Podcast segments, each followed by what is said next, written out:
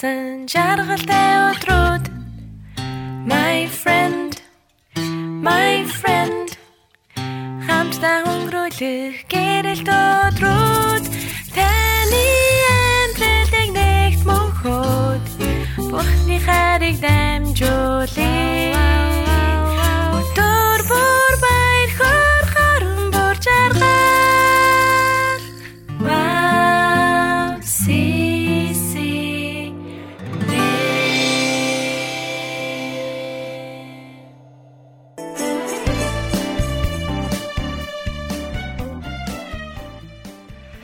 Орой мэнд хүргээ сонсогч та бүхэнтэйгээ Ерөөлийн гөр нэвтрүүлгийн 170 дахь дугаараар иргэн уулзж байгаадаа маш их баяртай байна. Холбогдсон бүх сонсогч нарт орой мэнд хүргэе. За сонсогчд маань холбогдож байна. Тэгээд мөнх мандах сонсогч маань холбогдсон байна. Шалам орой мэнд хүргэе. Итгэлийн гэр бүлийнхэн минь ээ гэсэн байна. Чамд ч бас орой мэнд хүргэе. Гайхамшигтай бас шин 7 хоногийн мэндийг хүргье. Тэгээд энэ өдөр ч гэсэндээ эзний өрөөл дотор гайхалтай өнгөрсөн баха гэдэгт итгэж найдаж байна. Тэгээд бүгдээрээ хамтдаа нэгэн сайхан магтаалын хүлээн аван сонсё. Тэгээд ямар магтаал вэ гэхээр ийм л байгаасай гэд болт сайхны дууснаар хамтдаа энэ магтаалыг хүлээн аван сонсё.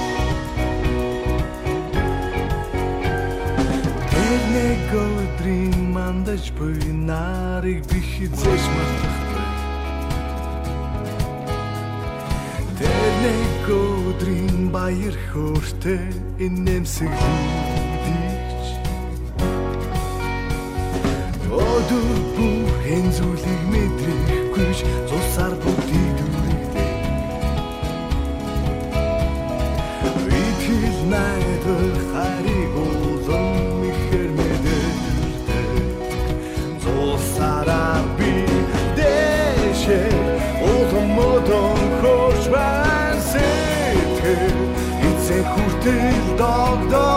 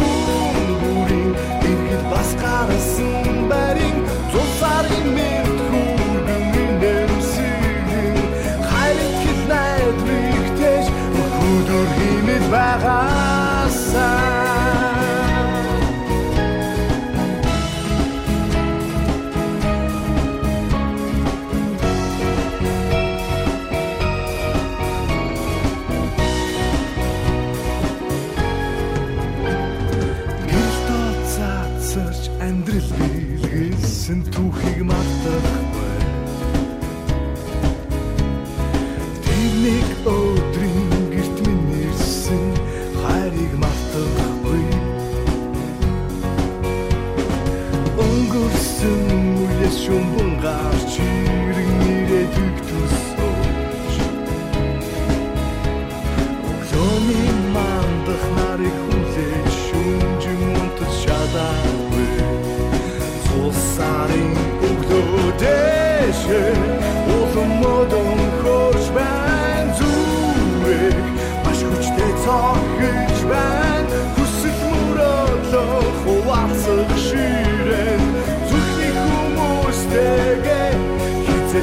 terug.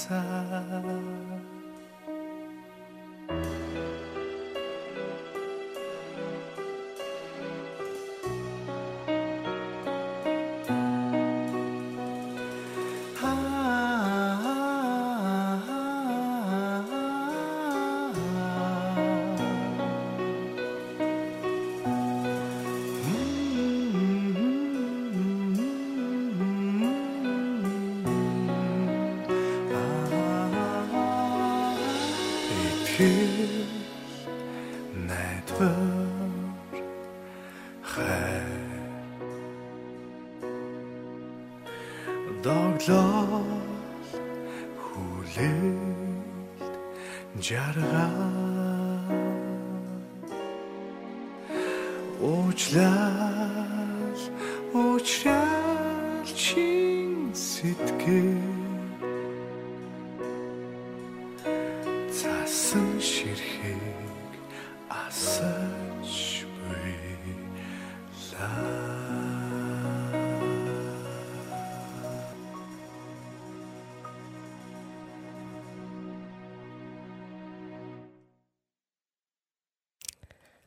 Амин итгэл найдвар хайр баяр хөөр гэсэн гайхалтай аа шин оны тий удахгүй бидэнд хүрэлцэн ирэх бас Christmas баяр манаас болох гэж байна. Тэгээд аа ерөнхийдөө өнөөдөр Christmas аялгау аялгау аялгаугаас гарсан дуунуудыг бүгд хамтдаа бас сонсох болно. Тэгээд нэвтрүүлгээ та бүхэндээ бас танилцуулъя. Ерөөлийн өр нэвтрүүлэг маань аа подкаст хэлбэрээр та бүхэнд бас хүрж байгаа. Тэгээд бас лайв хэлбэрээр хүрж байгаа. Тэгээд Facebook хуудасаас WAV CCM доогуур зураас Mongolia гэдээ орох юм бол хүлээн аван сонсох боломжтой байгаа шүү. Тэгээ бас давхар бол подкаст хэлбэрээр та бүхэнд бас сонсохоор бас хүрж байгаа. Тэгээд нэвтрүүлэг маань бас 3 хэсгээс бүрддэг байгаа. Тэгээд эхний хэсэг бол нэвтрүүлгээ ерөнхийд нь аа, танилцаад танилцуулах.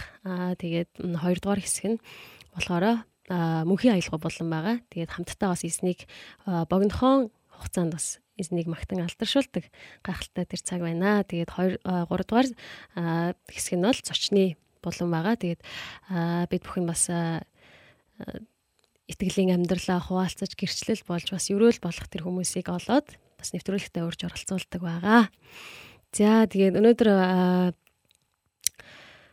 ам сонсогч нар манаас холбогдсон байна. Тэгээд Сима сонсогч маань шалом орой минь Дисни ерөөл дүүрэн байгээ гэсэн байна. За орой минь хүргэе. Аа Нандаа сонсогч манаас холбогдсон байна. Нандаа сонсогчд орой минь хүргэе. За мөнх мандах сонсогч маань Төмрөө агаа маань яасан бэ? За Төмрөө агаа нь ард одоо арын альбанд техник дээр сууж байна. За мөнхөд сонсогч манаас холбогдсон байна. Мөнхөд сонсогчд орой минь түргье орой минь гэсэн байна. За ганаа сонсогч манаас холбогдсон байна. Тэгээд холбогдсон бүх сонсогч нартай бас орой миньдийг хүргье. Тэгээд та бүхний энэ оройч гэсэндээ бас гайхамшигтай тэр орой байгаасай гэж үнэхээр хүсэж байна. За одоо та бүхэнтэйгээ хамтдаа аа бүгд хамтдаа QT QT би бас чимээгөө цагаа бас хуваалцах аа болно. Тэгээд өнөөдөр бас аа бурхны үг үгэн дээр бас юу гэж байгаа талаар бас хамтдаа бурхны үг аа биднэрт юу хэлэгдэж байгааг бас хамтдаа бас QT цагаараа дамжуулан бас хуваалц хуваалцдаг байгаа. Тэгээд өнөөдрийн QT маань гаднаасаа дотгошоо. Тэгээд унших эшлэл маань аа, Галаат 3-ын 23-аас 29 дугаар эшлэл байна. Саяхан өөрчлөлт дотроос гадагш чиглэл чигэлдэггүй гаднаасаа дотгош чигэлдэггүй гэсэн гарчигтай нийтлэл олонний анхаарлыг ихэд татсан юм. Бидний гадаад үзэмж өөрчлөлтөөс бидний өөрийгөө мэдэх дотоод мэдрэмж өөрчлөгдөж улмаар бидний амьдралд өөрчлөгдөх боломжтой гэсэн санааг зохиогч зохиолч нийтлэлтэй дэвшүүлсэн байна. Үнэхээр гадаад үзэмжээ өөрчлөх төдий төдийгөр амьдралаа өөрчилдөг бол ямар сайхан бэ? Гэвч бидний амьдралд байдаг аливаа зуршлууд тийм ч амархан арилждаггүй. Бидний ихэнх нь сайн мэд сайн мэднэ гадаад үзэмжээ өөрчлөх нь бидний дотор төр зүрийн итгэл найдвар төрүүлж болох юм. Хэдийгээр ийм өөрчлөлт бидний амьдралд эерэг чөлөө эерэг нөлөө үзүүлж болох ч бид бид бүхэн бүхэндээ өөрчлөлтийн тулд үүнийг илүү гүн гүнзгий өөрчлөлт хэрэгтэйг Библи бидэнд сануулдаг. Харин ийх өөрчлөлтийг бид өөрсдийгөө хүчээр хайж чаддаггүй юм. Галаат 3 дугаар бүлэг дээр Паул хэлэхдээ Бурхны хүсэл зорилгыг илэрхийлсэн Бурхны хууль хүртэл хүмүүс бидний гэмт байдлаас байдлаас минь салгаж чадаагүй гэдгийг сануулсан байдаг. Харин жинхэнэ эдгэрэл жинхэнэ эрх чөлөө олохын тулд бид Христийн өмнөх Христийн өмнө учир очих учиртай. Үүнийг бид ариун сүнсний тусламжтайгаар хийж чаднаа. Ийхүү Христээр дамжуулан хэлбэржүүлэгдснээр итгэгчид бид өөрсдийнхөө шин байр суурийг олж итгэл хүн бүрт өөрийн өөрийн бурхны хүч амлалтуудыг хуваалцах жинхэнэ өв залгамжлагчд юм байна гэдгийг ойлгож чаддгаа. Бид өөрсдийгөө өөрчлөх гэж заримдаа хитрхи их хүчил хүч гаргадаг. Гэтэл мэдлэгийг давдаг Христийн хайрыг таних мэдэж сая бидний амьдралд жинхэнэ өөрчлөлт ирдэг хайр бүхнийг өөрчилдөг билээ. Христийн дотор жинхэнэ үүргийг жинхэнэ үрдийн өөрчлөлт явагддаг гэсэн байна. Тэгээд бид нар өнөөдрийн үгэн дээр хэлж байгаачлан бидний гадаад төрх бол өөрчлөгддөг. Бид нар гадаад төрхөө өөрчилдөг. Харин энэ бол төр зөөр биднэрт одоо баяр хөөргийг те аз жаргалыг ч юм уу сэтгэл хангалуун байдлыг төр зөөр биднэрт өгдөг. Харин бидний дотоод өөрчлөлт, бидний зүрх сэтгэл эдгэрч бид нар дотроос өөрчлөгдөн шинжлэхдхийн шинжлэгдэх үед бид нарт тэр үнэхээр юунаас ч үл шалтгаалаад үргэлж оршин байдаг тэр баяр хөөр тэр үн цэнийг бид нар авч чадах юм аа гэдэг зүйлийг бас өнөөдөр хэлсэн байна. Тэгээд энэ зүйлийг дотоод дотроос өөрчлөгдөх энэ зүйл маань хэрхэн яаж олж авах вэ гэвэл Христтэй зөвхөн Бурхантай уулзах тэр цагт бидний дотоод тэр гайхамшигтай үрдийн тэр өөрчлөлтүүд бидний дотор явагддаг гэдэг зүйлийг бас эндээс харж байна. Тэгээд өнөөдөр ч гэсэндээ бидний амьдралд Бурхантай нүүр тулж уулзаад яг дотроосоо эдгэрч чөлөөлөгдөж өөрчлөгдсөн тэр гайхамшигтай мөнхийн өөрчлөлтүүд бас бидний амьдралд би болоосай гэж хүсэн өрөөж байна. Тэгээд өнөөдрийн бурхны үгэн дээр хэлсэн шиг бурхантай уулзаад дотроос өөрчлөгдөн шинчлэгдсэн бурхны тэр гайхамшигтай өрөөлийн сувг болсон хүмүүс байгаасай гэж хүсэн өрөөж байна. Амен.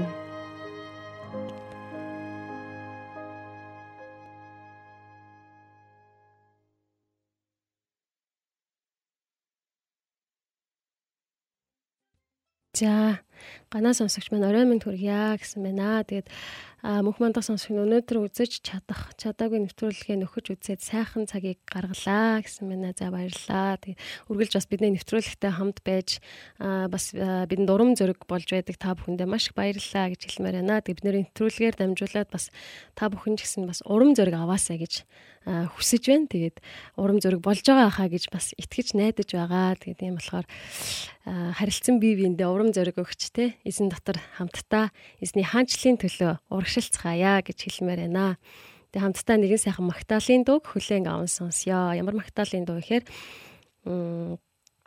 Stepping Stones магтаалын багаас гаргасан Emmanuel гэдэг сайхан магтаалын дуу хамтдаа хүлээн аван сонсё.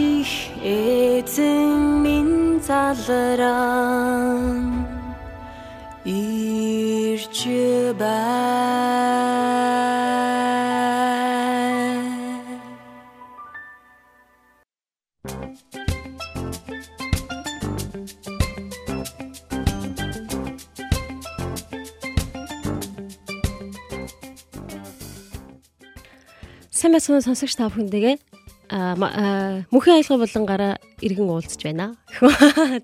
Ямарсан дахиад бий байна. Тэгээ ямарсан мөнхийн аялал боломдоо бүгд хамтдаа орцгоё. Тэгээ өнөөдөр бас мөнхийн аялал болонгаараа хамтдаа эзнийг магтъя. Тэгээ ямар магтаалыг би бэлдэж ирсэн бэ? Мөнхийн аялал болон маань ер нь ямар болон бэ гэхээр хамтдаа эзнийг магтдаг болон байгаа. Тэгээд богинохон товчхон тий магтж байгаа ч гэсэндээ бас гайхалтай цаг байдаг аа. Тэгээд та бүхэндээ хамт эзнийг магтах нь үргэлж надад миний хувьд бол үнэхээр баяртай байдаг. Тэгээд тийм болохоор бас дуунуудаа бас бэлдэж авчирдаг байгаа. Тэгээ мөнх айлга болон маань магтаа зогсохгүй бас А христчин заруудыг та бүхэндээ мэдээллүүдийг авчирж бас танилцуулдаг байгаа. Тэгээд өнөөдөр ч гэсэндээ та бүхэндээ бас мэдээллүүдийг авчирсан байгаа. Тэгээд мөнх айлга болонгаараа бүгдээрээ хамтдаа ямар дуугаар эзнийг магтах вэ гэхээр ерөн ерөнхийдөө бол мөнх 12 сар тэр чигээрээ ер нь бол Christmas дуунуудыг би дуулъя гэж бодож байгаа. Тэгээд шин дуунууд ч гэсэндээ авчирнаа. Тэгээ бас хуучны бас гоё дуунуудыг ч гэсэндээ бас авчирна. Тэгээд ямар ч гэсэн хамтдаа бас аврагч эзэн маань тий мэдлээ. Тэгээд өнөөдөр 12 сар гэдэг бол маш гайхамшигтай тийм онцгой сар тий тийм болохоор хамтдаа бас энэ 12 сарыг бас Christmas аялгуу тий Christmas дуунуудаар бас хамтдаа эзнийг магтан өнгөрөөлье гэж бас бодож байгаа миний хувьд тэгээд өнөөдөр ч гэсэндээ бас нэг хуучны сайхан дуу авчирсан байна. Хүн болго мэдж байгаа. Олон жилийн өмнө тий энэ болохоор анх намайг цуглаанд явж байхад л ер нь дуулагдчихсэн. Тэгээд айгүй тийм анх дуулаад анх энэ дуугаар ингээд магтж байхад Айгүй баяр хөөртэй байдаг байсан. Тэгээд ямар ч энэ дуугаараас хамтдаа эзнийг магтъя. Тэгээд та бүхэндээ ч гэсэндээ Merry Christmas тэгээ удахгүй болох гэж байна. Тэгээд өөргөр баяр хөөртэйгээр бас сэтгэл догтлон хүлээж байгаа гэдэгт итгэж байна. Тэгээд хамтдаа олон жилийн өмнө Бэтэлхэм тэгээд энэ дуугаар хамтдаа эзнийг магтъя.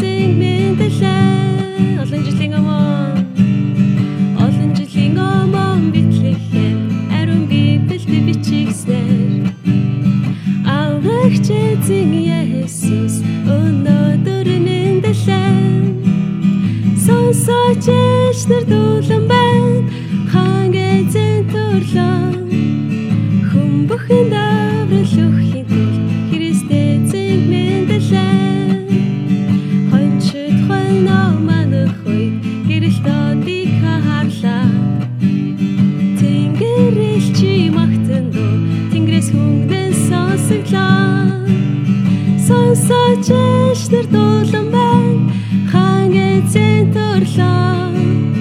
Хүм бүхэн даврал өгөхийн тулд Христ эзэн мэндэлээ хүм бүхэн даврал өгөхийн тулд Христ эзэн мэндэлээ хүм бүхэн даврал өгөхийн тулд Христ эзэн мэндэлээ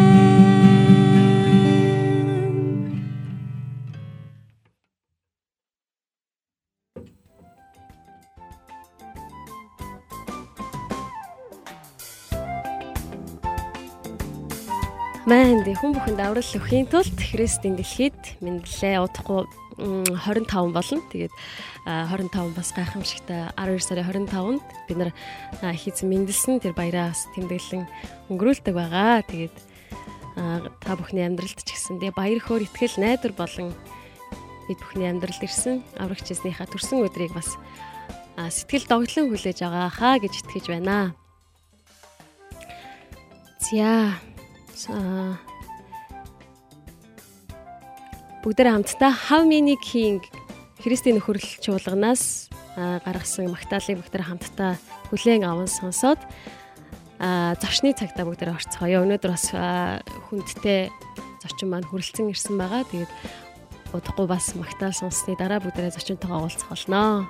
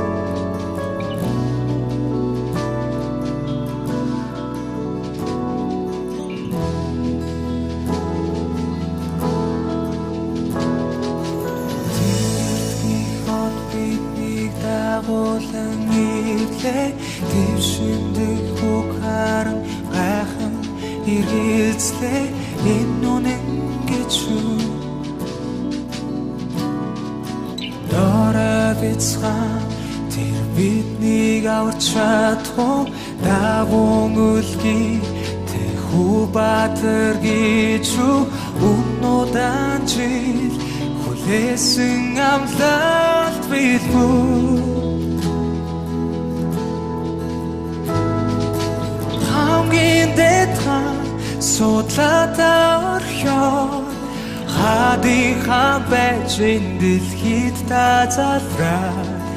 Тэнгэрийг бүтээч тошоо бүжирлээ гэж юу Харлаж сүрсэн биднийг та хайрлаа. Хайрыг цогцогч өөрөө зүрхээ урсан хамгийн сайн гав хайр түгээн өглөө гэж юу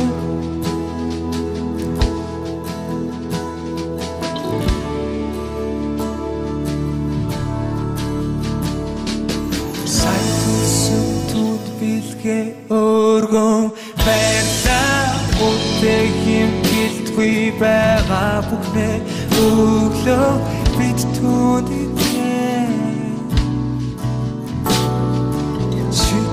түүнийг Чичиралтай хамтай хүн үнэртний цагал бай үрэх тунд ариун тос өглөө. Та түнд итгэв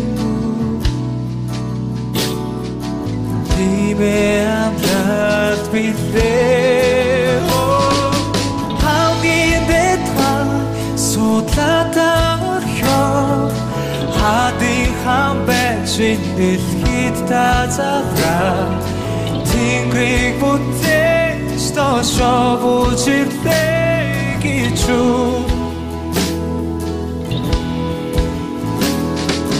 Хардаж сүрсэн биднийг та хайрлаа хайрыг зохиогч өөрөө зүрхээ урсан хамгийн сайн ав хайр түгээ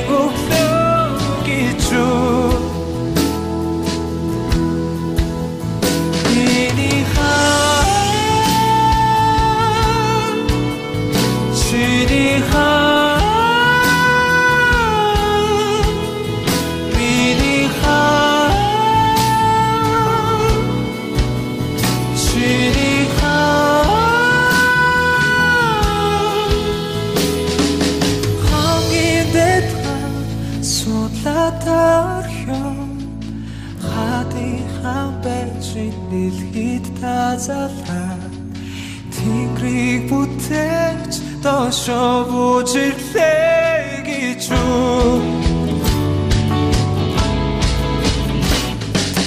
Хартэг сүрсэн биднийг та хайрлаа Хайрыг цогцолж өрөө зүрхээ урсан хамгийн сайн аа хайр түгээн өглөө гэж үү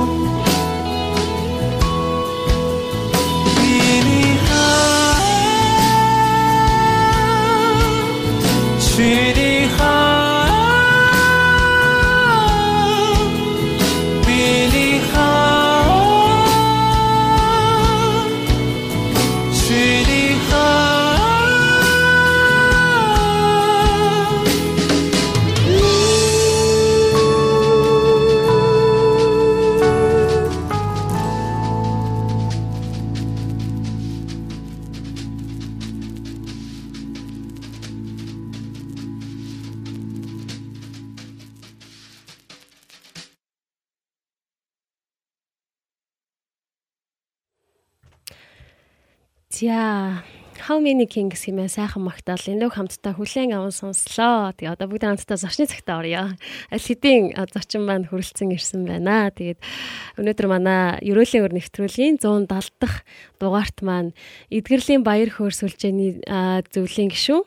Аа тэгээд өөрчлөлтийн хөтөч төрийн бус байгууллагын захирал хишиг дэлгэрэгч манаас урагдан оролцож байна. Тэгээд танд өдрийн энэ орой минь хүргэе. За бас та та бүхэндээ энэ орой минь хүргэе. Аха тэгээд бас бидний урилгыг хүлээн аваад бас цаг зав зохицуулаад бас студид манд хүрэлцэн ирсэн явдалд маш их баярлалаа гэж хэлмээр байна. Намайг бас урьдсан бас баярлалаа. Аха. За. За бүгд хамтдаа зочинтойгоо танилцъя те. За сая зөвхөн нэрийн хэлсэн те. Ер нь юу хийж байгааг нь хэлсэн. Өөрөө бас гоё өөрийгөө танилцуулаасаа гэж хүсэж байна.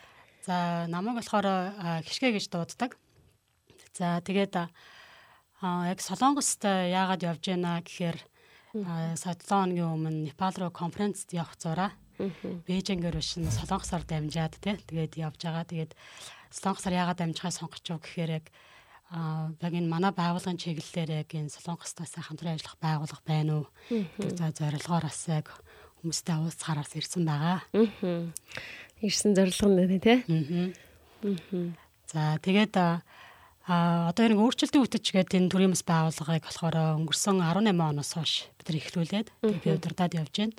За тэрний өмнө болохоор JSS байгууллагын эдгэрлийн баяр хөөр төсөл дээр 2005 оноос хойш одоо ажиллаж байгаа.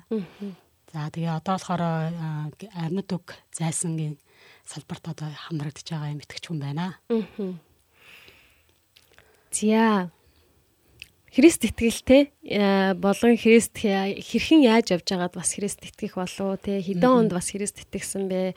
Христ итгэсэн амьдралын гараа онтой те ингээ анх яаж эхлэв? Энэ талаараа бас манай сонсогч тугаалцаг үчи. За 2003 онд яг а, миний амьдралын өөрчлөлтийн жил байгаад байгаа юм л да. Тэгээ яг 2003 онд би яг дээд сургуулаа төгсөжсэн. За тэгээд а, яг тухайн үед болохоор нийгмийн ажилтан а, мэрэгчлэр сурж исэн учраас манай аав яг а яг өөрөө яг тухайн үед нэг аа гэж цуглаанд явж исэн. Тэгээд за яг энэ архитект бол яг гэр бүл өвчин юм байна. Зөвхөн арх ууж байгаа хүмүүс ч одоо өвчлөө зогсохгүй. Хүүхэд нь за эхнэр нас эрүүл биш болд юм байна. Тэгээд чи яг мэрэгжлийнхэн чиглэлээр энэ сэдвэр диплом бичээч гээд. За тэгээ манай аав ч гэсэн яг өөрөө ингээд олон жил арх уугаад тэгээд бас яг энтэйгээ одоо бүр тэмцээд бүр аргаа олохоо болоод за ер нь одоо ингэж яагаад бүхийдөө гэжсэн хүмүүс маань яг энэ аа цуглаан дээр очиод яг энэ эн чинь бол эдгэрдэг юм байна амьдрал өөрчлөгдөх боломжтой юм байна гэдэг өөрчлөгдөж эхэлсэн.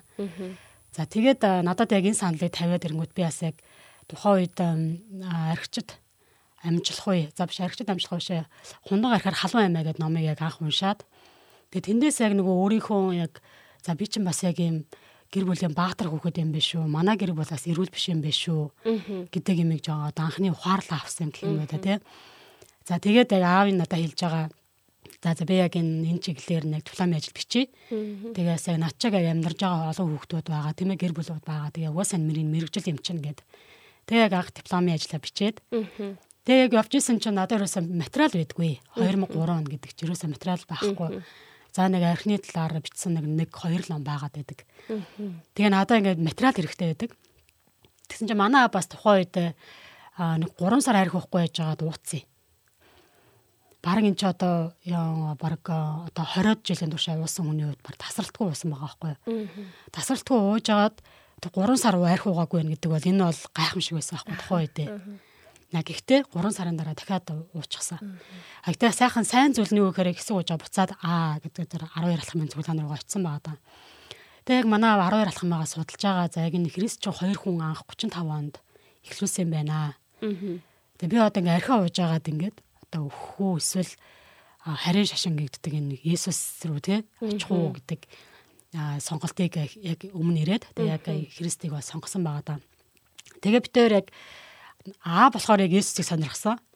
За би болохоор яг нэг материал өөрийнхөө дипломын ажилд материал хэрэгтэйсэн учраас тэгээ хайж явж байгаад яг энэ эдгэрлийн талаар, дундлагын талаар яг энэ ажилтдаг Христ хүн яг жүми гэж нэг слогос эмэгтэй байдгийг сонсоод тэгээ Jesus гэдэг байгууллагыг хайж явж байгаад бид тэр анх очиж уулзсан. Тэгээ яг замдаар явж исэн чинь манай аавын яг тэр хамт одоо нэг аа цуглаанд явдаг ах тааралдаад Тэгээ би тэрээ яг би тэрээ баг нэг олохгүй буцах гэсэн чи яг тааралдаад тэгээ аваачих өгсөн. Тэгээ үүдэн та үүдэн ингээ нөгөө ресепшн дээр нь сууж явахдаа би ингээ асуусан Есүс юу ямар шашин юм бэ гэд. Уу яхаа зүгээр ингээл яг чин зүрхнээсээ сонирхож асуугаагүй. Зүгээр л нэг одоо христчэн хүмүүсээс хүмүүс ингээл нэг асуудаг штэ тий. Нэг доог тохуйг гэдэг байгаа мó эсвэл зүгээр л нэг цаг одоо тий хугацаа өнгөрөх гэж асууж байгаа мó. Яг тэгж асуусан чинь тухайн хүний үг тэр ахын маань хэлсэн үг болохоор яг энэ чинь итгэл штэ гэдэг үг. Айгу энгийн үг хэлсэн. Гэтэ яг энэ нь айгу миний ингээд сэтгэлд айгу хүрсэн. За тэгээд яг цуглаан дээр яг тэгээд жүмигчтэй уулзаад тэгээд битэрийг сүмдээ өрсөн. За гэр дээрээ цуглаанд өрсөн л та. Тэгээ яг удаа би чинь нээл яг үгүй үгүй үгүй тэгэл гадаад хөө ирсэн учраас нь тийм ээ. Тэгээд угаасаа монгол хүмүүс чинь нөгөө соёл байгаа штэ холын үний одоо холоос ирсэн хүний үг сонсох гэ тэ. Тэгээ ер нь жан гадаад хөө ярахаар нь заа заа очие гэдэг очисон байгаа автоганд. Тэгээ очисон чинь яг цуглаан яг надад бол яг анхны сэтгэл бол тийм нэг гоё тий байгаа л тайвшраал тийм бол байгаагүй. Хада миний хувьд ингээм амар өөр орчин байгаа даа байхгүй юу. Одоо манай одоо яг хөө архины амралтай гэр бүлийн чинь харилцаа ямар байдаг вэ гэхээр хүүтэн хүндээ тий. За тэгэл хэрүүл урал болдог. За тэгэл би би ч одоо гэр бүлийн баатар хүүхдийн хувьд аав ээжийнхаа дундуур нь ордог, салгадаг. Тэгээ нэг иймэрхүү орчин өсөжсэн хүний хувьд чинь ингээд сүм дотор ороод ирсэн чинь хоорондоо ингээл тэрвэрлдээл би чамд хайртай шүү гээл. Одоо амар сонир санагдаад худлаач юм шиг тий. Тэгээ барыг эн чинь ингээд нөгөө нэг одоо гэр бүлдээ би чамд хайртай шүү гэдэг үг чинь нэг монгол хүмүүс нэг хэлдэггүй шүү дээ. Тийм монгол. Хайр нь халтан тий хайр нь дотор хална гадна гэдэг одоо тийм ахуй соёлтой ард хүмүүс шүү дээ. Тэгээ надад аягүй сонир санагдаад байсан. Гэтэ яг хуу ингээд сонир санагдсан ч гэсэн ингээд үргэлжлүүлэл яг хуу цуглаандаа яваал байсан л та. Гэтэ би итгэдэггүй. Тэгэл тав өдөр найзуудгаа шоуддаг. Баарнд очиж суудаг. Тэгэл бүжгэлдэг. Тэгээд ингэж битэр чинь 2003 оны 4 сард очсон байгаа байхгүй. Даав яг нэг уухгүй явж яснаа дахиад уугаад бас эхэлсэн. Тэгээд надад яг нэг сонголт ирсэн ба. Би яг гэтээ бас итгэж болоогүй байгаа байхгүй. Тэгээд нэг эсийн бүлэг болоод яг эсийн бүлэгт би дөрөвт өдөр эсийн бүлэгт хамрагддаг байсан. Тэгээд тэгсэн чинь манай найз яг багын найз маань за хоёлоо ингээд хамт явъя гэд. Аа би яг ингээд цуглаан руугаа явах явах эсвэл манай найз болохоор ингээд хоёлоо шоуд ээ. Аа. Тэгээд хоёр сар яг ийм хоёр юм ирж байгаа сонголт сонголт тий. Тэг яг тэр болохоор яг миний хувьд яг эргэлтийн момент байсан байгаа даа. Тэр миний хамгийн сайн найз.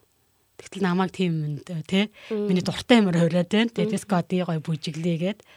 Агтал би болохоор энэ сүмрөө тий эсийн бүлэгтээ би очих уу? Ч нэгээд христ итгэж болоогүй ба штэ.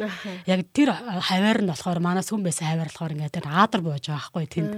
Тэгээ би ч нөө зайсан амьдардаг ингээд дээр ингээд уулны дэнээс харж байгаа байхгүй. Тэгээ би ингээд доошоо игээд найзтайгаа алхаж байсан. Автобусны бодлоор бараг 20 минут алхахдаг. Тэгэл манай найз намайг ятгаал идэг. Би ингээд бодоол идэг. Тэгээ яг за за би явахгүй. Найз нь явахгүй гэд. Тэгээ би сүмдээ очисон.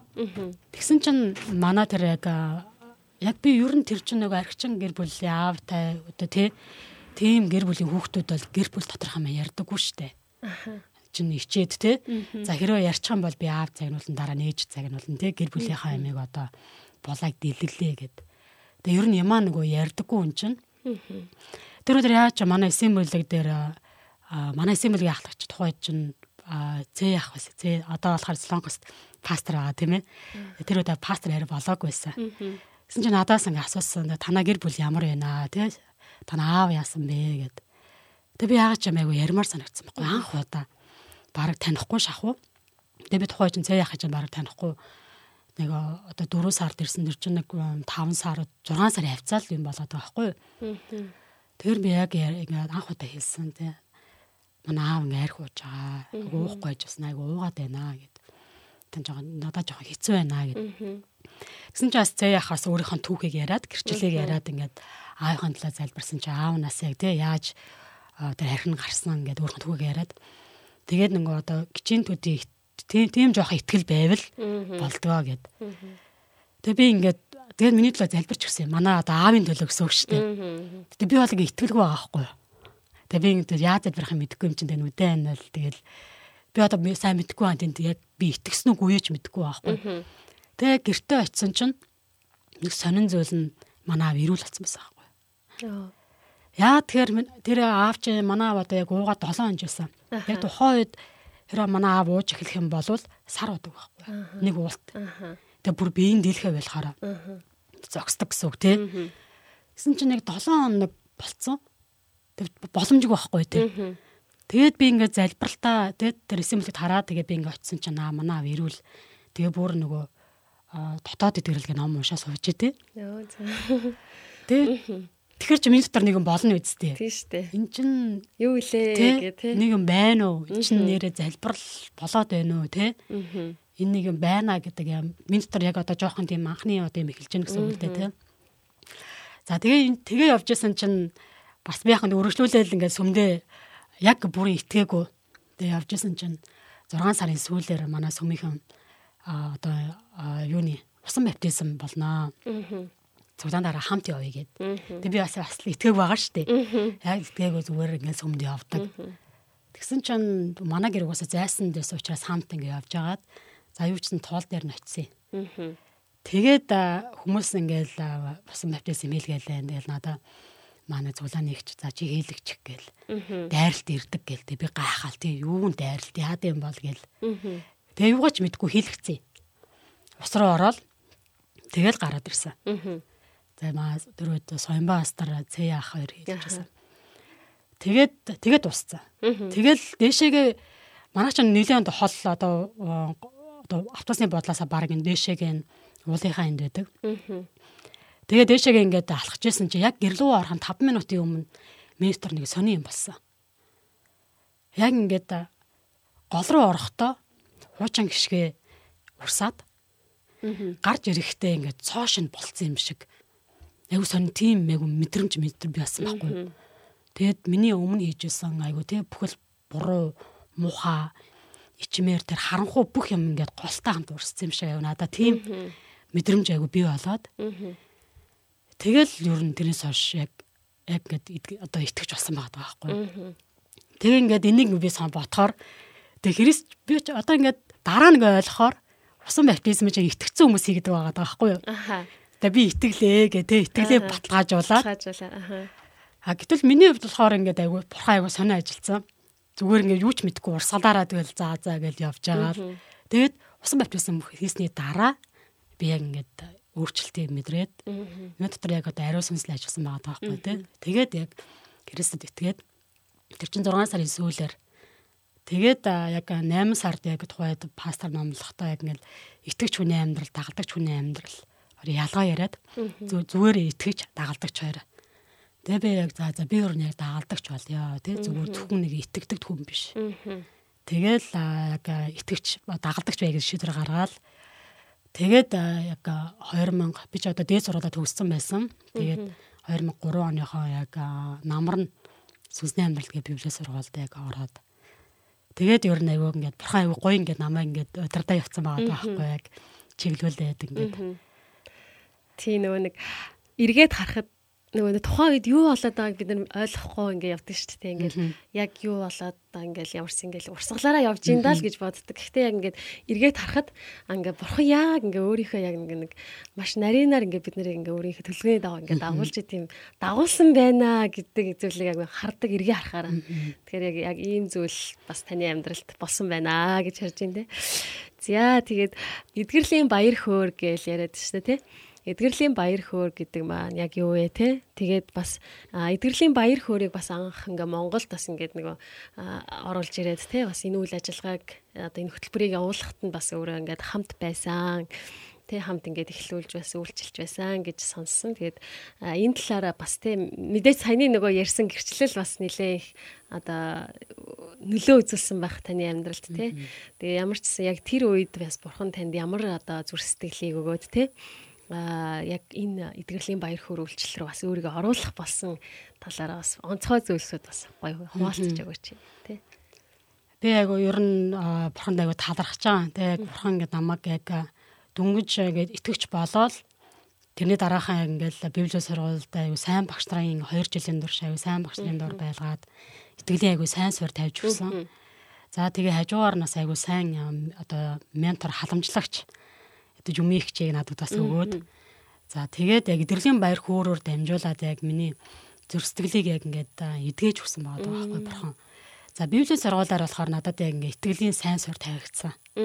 Аа эдгэрлийн баяр хөөрөөр болохоор ингээд яг хүний зүр сэтгэл эдгрээд ирэхээр а өвчтөө хүн ямиг ер нь одоо ямиг яаж харах вэ гэхээр айгүй гомдомтоонуудээр харна тий шүүмжлэнтгийн шүүмжлэнтгийнүүдээр харна. Надад өгөөч надад туслаач гээл тийм ээ? Эсвэл буруу бусдыг буруутгасан юм уу? А гэтэл яг эдгэрлийн байр хөрөөр дамжуулаад миний а одоо архичин гэр бүлд ч угаасаа л ямар ойлог байх вэ тийм ээ? Бүл төрлийн хүчирхийлэл байна. За тэгээд ядуу тий угаасаа 90 оны үе чинь тэрэл хэцүү байсан тий? Тэгээ хэрвээ эцгийнх нь нэг нь арх бодог бол бүр л хэцүү. Тэгээ яг ингээд зүр сэтгэлийн минь шарахыг айгуу гоё энэ хөтөлбөрөөр дамжуулан бурхан ангааж өгсөн. Одоо одоо ч гэсэн ангааж байна. За тэгээд яг ингээд итгэл одоо итгэлийн амьдрал дээр за библийн үгээр өсөж байна. За зүр сэтгэл нь ангаагдаад ирэхээр ингээд би ингээ харахтаа яг тодорхой хэмжээний ингээ төлөвшил арай хурдтай явсан юм да гэж би зүгээр өөрийгөө зүгээр хараад байгаа. За тэгээд би яагаад өөрийгөө тэгж хараад байна гэхээр бас босод бас эдэрлийн баяр хөөрт явж байгаа ингээд одоо хамт явж байгаа ах ихнэрээ харахаар тэд нар бас ингээд илүү нөгөө бас эмийг бас хүлээж авах нь илүү төлөвшөлж байгаа юм болоо төлөвшөлтэй байгаа надад зүгээр харагддаг. Тэр нөгөө зарим нэгэн бас хамтран үйлчилж байсан пасторууд манаас хэлжсэн хэлжэл байсан л таг тэрлийн байр хөөрт явсан итгэж яваагүй итгэж манай сүм итгэж нь хоёр өөр байна гэж. Тэр энэ ч угаасаа яг зүрстгэл нь идгэрж байгаа хүн чинь өөр байгаа байхгүй тийм ээ. Тэгээд яг би би ч одоо ингээд 2003 оны үед чинь за би яг энэ одоо эдгэрлийн байр хөөр дөнгөж эхэлж байсан. Тэгээ зүгээр сайн дураараа хамрагдаал, сайн дураараа туслаад. Тэгээд яг тэр үед болохоор бүр ингээд 2004 онд эхэлсэн. 2002 он, 2003 оны болохоор одоо энэ ахлагчийн ном, за удирд оролцогчийн ном хоёр нь орчуулагдаад хэвлэгдээд 2004 онд хамгийн анхны сургалтаа хийхэд нь би яг оролцоод бас нөгөө бас аавтаа яваад яваад байгаа шүү дээ ингээд нөгөө дээр чи ингээд өмнө болохоор ингээд хоёулаа хамт ингээд юмд явахаар хэрэлддэг хоёр байсан байхгүй таардгүй хоёр. Тэсэн чинь бурхан мань хоёрыг бүр ингээд хамт нэг сургуульд оруулсан. Би эхлээ 2003 онд сабст ороод цусны амьдралд ороод дараа нь 2004 онд манай аав бас орцсон. Тэгээ ингээд хамт ингээд үйлчлэлдээ хамт ингээд сурдаг. А нэг хоёр дахь курс анч угаасаа нэг анги өглөө нэг хамт ингээд залбирдаг дараа нь ангиуд нь тустай. За тэрний дараагаар ингээд бас ингээд манай ээж бас итгэж болцсон. Тэгээ манай дүү бас итгэж болцсон. Тэгээ би тэгэд чинь бас яг эдгэрлийн байр хууртай хамт ингээд үрчиж байгаа байхгүй. 2004 оны үед чинь яг ингээд над чиг одоо 20-той 21-тэй хүн яг эдгэрлийн байр хуурд байдаггүйсэн байхгүй. Сонирхгүй. Илүү гоё залуучууд үржилж юм уу тий илүү өөр одоо хаана гоё хөгжилтэй юм бэ. А гэтэл эдгэрлийн байр хуур чинь яг тийм хөгжилтэй юм бол биш шүү дээ. Яг ингээд тий мис хагалбар энэ тэгдэж байгаа байхгүй юу. Тэнд тэнд ингээд гоё массаж хийдэггүй. Тэнд очлоо. Одоо хатигтай бол хатгийн шахан тий. Тэр хин ч гэсэн тэрнээсээ ингээд цугтмаар байдаг тий. Тэгэхээр яг ингээд тухайн үед надтай хамт нэг явж байсан миний үеийн оргилмаа гэд найз минь хамт явдаг байсан. За тэгээ бусдаа намаа аав ээж үеийнхээ. Тэг ингээд эдгэрлийн байр хурч ингээд эрэгтэй эмэгтэйгээр хуваагдаж суудаг. За тэгээд яг ингээд би ч баг ээжийнхээ үеийнхэнтэй нэг бүлэг сууж байгаа байхгүй. Тэгээ яг ингээд 12 алхмынхаа дагуу яг одоо миний амьдралд яг энэ архины амарлаас болоод ямар тий зан чанар буруу зуршил бий болчихоо ямар зүрсгэлийн шарах байна тэрнийхээ дагуу ингэж яг хуваалцдаг ярддаг. Тэгээ ингээд нөө дэмжиг бүлэгтэй ингээд бид нар яриад тэгснээр нөгөө ярих хэрээр одоо яг нөгөө за би юутай ярих нь яагаад тустай вэ гэхээр айгу энгийн жишээ татъя л да тэр энэ өрөө ингээд бүр юучгүй нөл утаагаар дүүрчлээ штэ. Юу хэрэгтэй вэ Хаалга онгол. Яг үнэн тий. Хаалга цавхаа онгоолол гяс нэг аа тий. Энэ одоо утааг нь гаргах хэрэгтэй тий. Яг үнтэй адилхан хүн яг уу юм яагаад хүмүүс депресд ороод байна? Яагаад хүмүүс э, сэтгэл санааны гонхролд автаад байна тий? Яагаад хүмүүс өөрийгөө голоод байна? Яагаад тэр нөгөө тэр чи хүүхэд авсан шарах байна тий? Гэр бүлээсээ ч бай, найз нөхдөөсөө ч нийгмээс авсан шарах тэрийг яг манай ахуй соёлдол нэг ярьдаггүй шүү дээ. Жишээлбэл би ингээл одоо хүүхд тахта тий сургууль дээр ямар нэгэн боллоо ээжтэй очиод өөрхийн мэдрэмж гэдэг юм ярихгүй шүү дээ. Хэд ямар дуу авсан тэрийгэ хэлнэ. Сайн байл за сайн охин мэргэ болоо а дүү сайн дүү аваагүй загнуулаад өнгөрдөг ч юм уу тий. Яг нэг юмрхүү юм болдог. Тэрээс биш манай багш намайг ингэж хэлэхэд надад ингэж санагдсан гэдэг ч юм уу. Яг нөгөө мэдрэмжээ тий зүр сэтгэл дотор байгаа юм яг нэг манай ахуй соёл бол нэг одоо тэрийг ярих тийм соёл бол биш аа да. А гэтэл идэрлийн байр хуур дээр бид нар яг л тэр зүр сэтгэл дотор байгаа тэр утаа тий угаарыг гаргаж байгаа адил бид нар яг нөгөө юм итгэмжит орчинд ярьж байгаа байхгүй. Тэр идэрлийн байр хуур яагаад э, яг ийм орчин болчиход байна гэхээр зөвлөгөө өгдөг юм. Аа. Би одоо ингээд гадуур ингээд жоохон хүмүүст ярихаар одоо бөөн зөвлөгөө өгөх туртай хүмүүс байдаг шүү дээ. Нэг хүн нэг хүн нэг юм бол ярьчих юм бол за чи сайн зайлбар за чи тэр ишлэлийг унш за чи тэр номыг унш гэ тэ. А гэтэл яг нин дөрвөний тухайн хүн тусламж юу хэрэгтэй тэгэхээр их хамгийн ихэнд сонсогдох хэрэгцээ байдаг байхгүй. Тэгээ яг тэрийн зүг бид нар ямар нэгэн шүүмжлэл өгөхгүй, зөвлөгөө өгөхгүй тийм газар хүн ярина гэдэг чинь аюулгүй орчин болчиход байгаа байхгүй. Тэгээд тэр дараагийн нэг чухал юм нь болохоор тэнд яригдсан яриа тэндээ үлдэнэ. За одоо жишээлбэл би эндээс гарахтаа одоо ингээд энэ микрофоныг аваад гарах уу? Үгүй шүү дээ. Тэ? Тэгвэл энэ чинь баг одоо дээрэм юм уу те нэг юм болно шүү дээ. Яг энтэй адилхан бид нар яг энд яригдсан яриа энэ энэ өрөөндөө үлдэнэ гэдэг. Тэгээ энэ нь айгүй нөгөө хүмүүст гоё те. Итгэлцлийг бий болгож шүү дээ. Одоо найдар өгöd байгаа байхгүй те. Одоо бас нэг юу нь болохоор энд яригдсан хүний одоо яриагаар нь нөгөөний дүнрэхгүй. Аха. За мөн бас нөгөө гуравдаг читгээдийн тухай. Одоо шилбэл би одоо ээжийнхэн тухай ч юм уу, дүүгийнхэн тухай ч юм уу, найзынхын тухай ингээд нэрийн дурдаа ярьлаа штэ. Тэнгүүд миний ярьснаар нөгөөний дүнрэхгүй гэдэг бас тийм зарчим байна. Тэр энэ нь бас нөгөө хүнд нөгөө аюулгүй ярих бас одоо орчин байлж штэ. За би ингээл яг аавынхаа юм уу ээжийнхаа авсан шархаа яриг ингээл манай сумынхын ч манай аав ээж юм тань штэ. Тэгээ би жоохон санаа санаа зовн те яана аав ээжийнхаа одоо нэр хүндийг ч унгаач уу гэл. Гэтэл яг энэ журам байгаа учраас намайг а би өөрхөн төлөө ярьж байна гэдэг. Тэр ингээд яриад ахаар энэ өрөөнд одоо утаа хэр их одоо тий хаалга хэр удаан голгон тэр хэрээр ингээд зэвэр ага агарын солилцоо ороо тий илүү тод болдог шиг хүн дотор байгаа юм а юм аюулгүй орчинд ярих хэрээр хүн яг өөрөө өөрийгөө ойлгож эхэлдэг. Энэ утаа гарах га- тий арилснаар бид нар яг за хаана микрофон байна тий хаана ширээ байна хаана суудл байна гэдэг бид нар харж чадж байгаа. Яг үүнтэй адилхан хүн дотор байгаа юм а хэцүү байгаа зүйл за баяртай байгаа зүйлээ ч гэсэн ша- шаналзаа зүйлээ ч гэсэн элен залангүйгээр ярихад хүн яг тэнд өөрийгөө ойлгодог. Тэг үнэндээ ихэнхдээ хүмүүсийн яг асуулт хариулт асуултын хариулт өөрт нь яж байгаа байхгүй. Тэгэхээр яг угаасаа яг хамгийн сайн яг ингээ бүлэг дээр хүн юугаач ярьж болно, гим нүглээ улааж болно. Өөрийнхөө зовлон ярьж болно. Гэхдээ яриад усныхаа дараагаар тэр хүн өөрөө өөрөө хариулт олоо авчдаг. Тэр яг эн чинь бас яг хэрвээ те хүн өөрийнхөө тухай яриад эхлэхээр бас тэгээд бусдыг бас сонсос ордог. Тэгээ бүлэг сууж байхдаа би чинь яг олон удаа өөрийнхөө хэлийг хазж байгаа юм чинь тий. Яа энэ хүний асуудал ийм байна гэж заримдаа бодонгуудаа би зөвлөгөө өгч болохгүй. Яг энэ нь намайг дараагийн одоо миний одоо хийж байгаа үйлчлэлтэй айгу албатай тий. Бусдыг сонсох, бусдад зөвлөгөө өгөх гэдэг нь яг юу юм бэ? Тэ ингээд хурдан нөгөө нэг засах гэдэг ярих болчихж байгаа байхгүй. Яа тэгэхээр би өөрөө ярихаар би айгу тайвширдаг штэ. Би өөрийнхөө ингээд гим нүглээ улаагаад хэцүү байгаа зүйлээ ярих үед би өөрөө тэндээс гарцаа олж хардаг штэ. Тэр хамгийн түрүүнд би яг энэ хүнд нь сайн сонсогч нэ. Чи ингэж өөрчлөг тийм юм шиг заахаасаа өмнө. Яг тийм бас нэг зарчим миний одоо амьдралын нэг зарчим болчиход байгаа байхгүй. Тэгэхээр бас яг үүнийг сонсож байгаа тийм манай сонсогч нар ч гэсэн байвал тийм та хин нэг хүн тусламар байгаа бол юуны төрөнд нөгөө хүндээ яг тийм чи ингэж залбир тийм ишлэл уншаа гэхийнхээ оронд яг тэр хүн яг ямар хэрэгцээ байна. Яг тэр хүн хаана байгаад байна гэдгийг айгуу сайн олж мэдээд сайн туслах хэрэгтэй. Сайн сонсож өгснөөрөө л яг тэр хүнд тусалж өгч байгаа юм л да.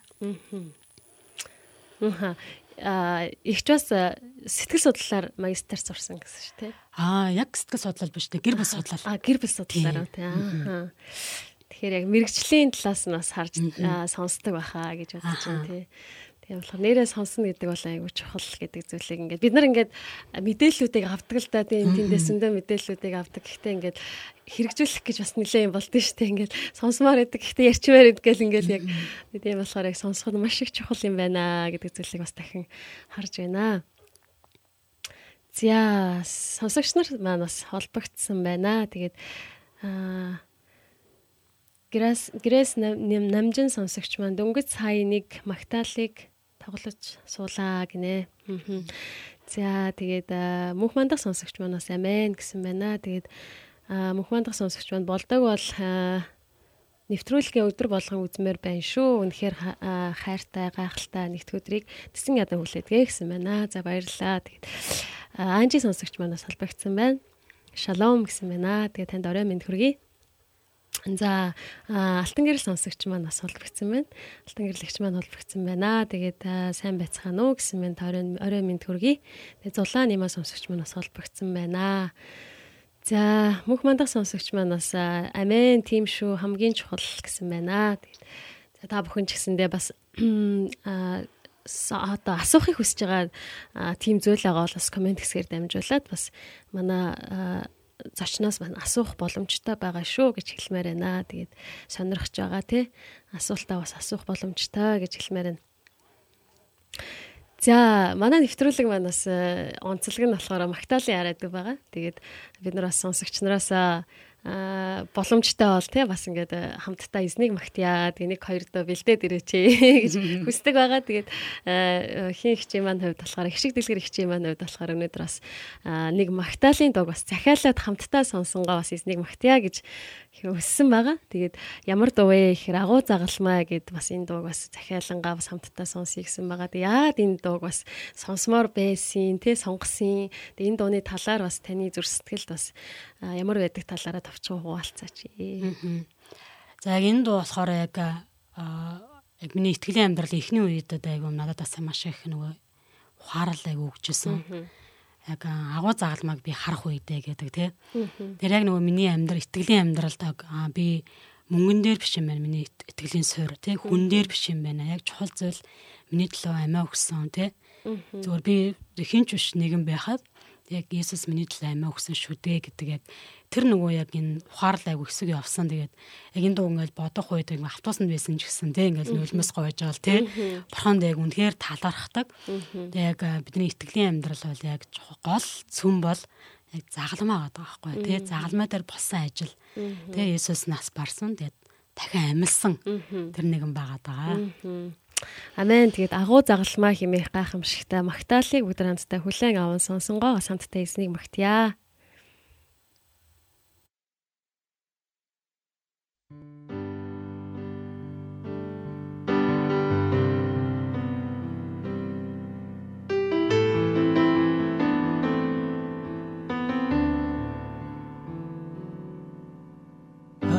цагт мэн бишрийн харахад намэн гэж таймаа өгсөн гэж юу? Өдрөөс өдөрт бид мөнхийн эзэн тантай улам мэдэл болж загал мэн хүчээр бид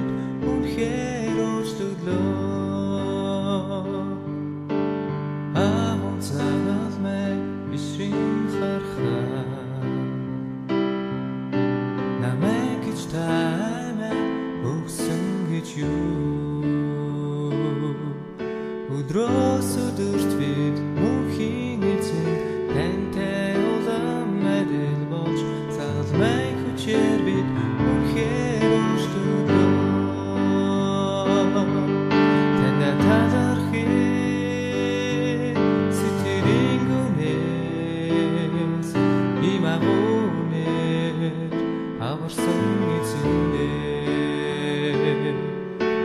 and others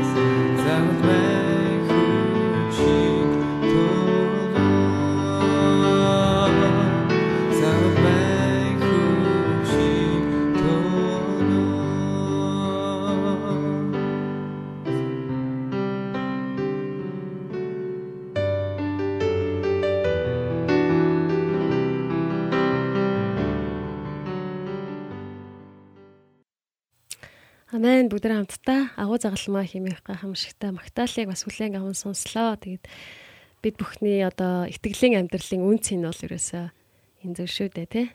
За тэгээд төрийн бус байгууллагыг тий удирдах байгаа өөрчлөлтийн хөтгч гэх төрийн бус байгууллагыг бас удирдах байгаа ихч маань тэгээд энэ ямар байгууллага вэ тий а ямар зоригтойгоор ямар хараатаагаар бас байгуулагдав. Одоо тэгээд хэрхэн үйл ажиллагаа явагдаж байна? Ямар үйл ажиллагаануудыг явуулж байна гэдэг талаараа бас дэлгэрэнгүй олцож өгөө.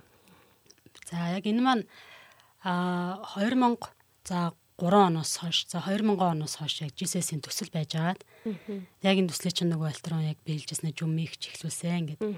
Тэгээ би 2010 оноос хойш яг энэ төслийг удирдаад тэгээд 2012 онд болохоор би тэгээд яг эдгэрлийн байр хуур төсөл гэж нэртэй авчихсан хүртэл. За тэгээд эдгэрлийн байр хуур сүлжээ болох хэрэгтэй байна. Ягаад тэгэхээр а зүгээр нэг төсөл байж байгаа дуустдаг юм биш. Яг чуулганы үйлчлэл байх хэрэгтэй. Тэгээ яг энэ сүлжээ байгаа цаашаа өөрсдөө тийм ээ. Эдгэрлийн байрхаар үйлчлэл маань илүү хөгжөөд илүү олон хүмүүст хүрнэ гэдэг үгнээс. За тэгээд сүлжээний зөвлөлийн гишүүд бий болоод за ингээд а манай төсөл чинь яг сүлжээ бий болонгууд манай төслийн нэр өөрчлөлт хэрэгтэй болж байгаа байхгүй. Тухайн үед болохоор манай эдгэрлийн байргуурын удирдагчд маань бид нар яг илүү донтолтын чиглэлээр сурмаар байна. Илүү сэтгэл зүй одоо зөвлөгөөний талаар сурмаар байна. Дотоод эдгэрлийн талаар сурмаар байна гэсэн хүсэлтүүд тавьж исэн учраас за яг энэ талаар яг илүү гаднаас хөтөлбөрөд оруулж ярих, сургалтууд оруулж ярих гээд тэгээд тухайн үед донтолтоос эдгээр сургалт зөвлөгөөний төсөл гэдэг нэртэй болсон юм. За тэгээд нэг 2 3 жил явсан чинь манай зарим хүмүүс нэр нэр нэр нэг биш байна гэ тэ. За хинч нэг донтолт ямар нэгэн хүндээ донтолтоос эдгэх төвийн сургалтанд суух гэж байна гэж хэлэхгүй над нэр нэг биш байна гэд. За тэгэхээр нь би тэгээд яг а, 16 оноос өөрчлөлтийг хөтөж донтолтоос эдгэх сургалт зөвлөгөөний төв гэдэг нэртэй болсон юм. Тэр ингэ төсөл яг үргэлжлэж яваад байна л та. Тэгээд үед болохоор яг а манай зарим нэг хүмүүс төрийн бас болооч ээ гэд хэлжээсэн. Одоо үйлчлэл төсөл байгаад ах биш. Яг ингээд Монгол бие даасан төрийн бас болооч ээ гэхээр миний нэг зориг хүрхгүйсэн байхгүй ерөөсөн. Нэг л биш ингээл Jesus гэд байгуулгаа чинь доор ахаар чинь би яг нэг шүхэн доор байгаа байхгүй. Ер нь хамгаалагддаг тийм ээ. Тэгээ яг ингээд бие даагаад гарна гэхэр нэг л зориг хүрхгүй тэгээ тэгээд за үгүй үгүй гэл яваад байсан. Бараг 3 4 жил тэгж явсан шүү. Бие даагаач гэлэхтэн. Тэгсэн чи хараа яг 2018 онд өнгөрсөн жилийн яг 8 сард надад бурхан яг үгээ үгээд аа яг нөгөө Йордан гол дээр ингээ те Леви овгийн хүмүүс те нэг одоо авдар үр явж байгаа хүмүүс хөлөө хийнгүүт Йордан гол нэгдсэн штэ. Надад яг тэрийг сануулсан. Чи яг итгэлээрээ алах. Надад ингээд тухайн үед харахаар ингээд юу ч харагдахгүй байхгүй. Мгм. Бүр ингээд юмнууд тодорхой бус. Мгм. Тэгээ би бол ингээд тодорхой байгаад тэгээ бүх юмнууд нь тодорхой байл ингээд хүнд ямар ч амархан штэ тий. Гэсэн чинь ингээд нэг л би өөртөө итгэлгүй ма- барайч болоогүй юм шиг тий. Тэгээд яаж нийгэмдэр ажилланаа гэд тэгээд тэгээ JCS гэдэг сайхан байгууллагаас гарчаар яана гэх тий. Би төсөл удирдахад ийм байгаа юм чи төр бүр байгууллагаа явуучвал яана гэд. Мгм. Гэсэн чинь яг за за би яг лив юм шиг яг итгэлээрээ ингээ алхах хэрэгтэй юм байна. Тхиим болвол яг бурхан тэр э, одоо тэгээ Йордан голыг нээж өгөх юм байна. Аха. Тэгээ 8 сард э, шийдвэр гаргаад тэгээ ер нь тэр болтол э, би ингээ нэг удирдах зөвлөл ер нь надад олдохгүйсэн байхгүй. Манай Jesus-с болохоор яг удирдах зөвлөлөө ихлэ байгуулаа. Тэгээ төрийн бас бол гээд зөвлөд байдаг. Тэгээ би ингээ харахаар олддоггүй. Мгм. Хүмүүс ер нь айгу завгүй байдаг. Тэгсэн чинь яг ингээ шийдвэр гаргаад тэр- тэрний дараагаар яг 5 үнэ би олцсон. Айгу айгу тий итгэмжтэй бурхан дотор айгу сайн үйлчлдэг яг энэ хүмүүс манай удирдах зүйлд орсон байгаа. Тэгээд 9 сарда бид нар яг төрийн бас байгууллагынхаа одоо 9 сарын сүүлээр төрийн бас байгууллагын анхны хурлыг хийгээд тэгээд 10 сарын 5-нд яг гэрчлэгийг авсан байгаа даа. Тэгэхээр яг энэ маань яг яг одоо төрийн бас босноо өнгөрсөн жил байгаа тийм. А гэхдээ яг одоо үндсэн гэх юм бол тийм ээ яг үндсэн гэх юм бол 2000 оноос хойш явж исэн байгаа даа. Тэгээ яг нөгөө хийж байгаа үйлчлэл ажил маань болохоор яг а сүмүүдэд болохоор яг удирдагчрыг яг эдгэрлийн байр хуурийн удирдагч бэлтгэх сургалтаа аль бид нар өргөжлүүлээ хийж байгаа. За хэрвээ тухайн сүм эдгэрлийн байр хуурийг та үйлчлэлээр эхлүүлмээр одоо сүмдэрээ эхлүүлмээр байвал тухайн удирдагчийг бэлтэж өгөх 3 хоногийн сургалт байгаа. 3 өдрийн сургалт. За энэ дээр болохоор яг эдгэрлийн байр хуур яг одоо гол нь дэмжих бүлгээг яг яаж удирдах вэ? Энэ маань нөгөө а, би альтернатив хэд хэдэн зарчмыг хэлсэн байгаа да тийм нууцыг хадгална, хоорондоо ярихгүй, зөвхөн би миний гэдэг дээр ярина. За тэгээд а, зөвлөгөө зааварчлага өгөхгүй гэдэг. Яг нөгөө бусад бүлгүүдээс бодвол арай өөр байгаа байхгүй. За библи судлал юм уу, өөр эсийн бүлэг дээр ч юм уу хоорондоо ярьдаг тийм ээ. Залбирдаг зөвлөгөө өгдөг бол энэ дээр бол бүлэг дээр одоо дэмжиг бүлгийн чиглүүлэгч арай өөр ур чадвар эзэмших хэрэгтэй байдаг. Тэрийг бид нар бас зааж өгдөг байгаа 3 өдрийн туршид. За тэгээд яг одоо эдгэрлийн байр хөр сүлжээтэйг бол тэгж холбоотой ажиллаж байна. За үүний хажуугаар бид нар бас яг Вайвамын ABC School буюу Addictive Behavior Counseling гэдэг 6 сарын сургалт байгаа. За тэрийг болохоор 2013 оноос хойш бид хэд яг а одоо яг энэ Вайвам биш хүмүүс ээ штэ. Вайвамд одоо дитээс сураагүй. Тий. Тэгээ энэ чинь 3 дугаар шатны сургууль байгаа байхгүй 6 сарын курс нь а эхний хоёр шатаа хийсний дараа. Гэтэл яг манай эдгэрлийн байр хуурд үйлчилж байгаа. За мөн бас эдгэрлийн байр хуурт биш ч гэсэн яг энэ одоо Монголд бас донтолтын чиглэлээр архины амралтай хүмүүсийг байршуулдаг бас тийм төвүүдийн хүмүүс ч бас байна. За хорхон үйлчлэлд явдаг ч хүмүүс байна тийм ээ. Гэтэ тэдний хідэн ваямд сурсан сураагүй байх байлээ.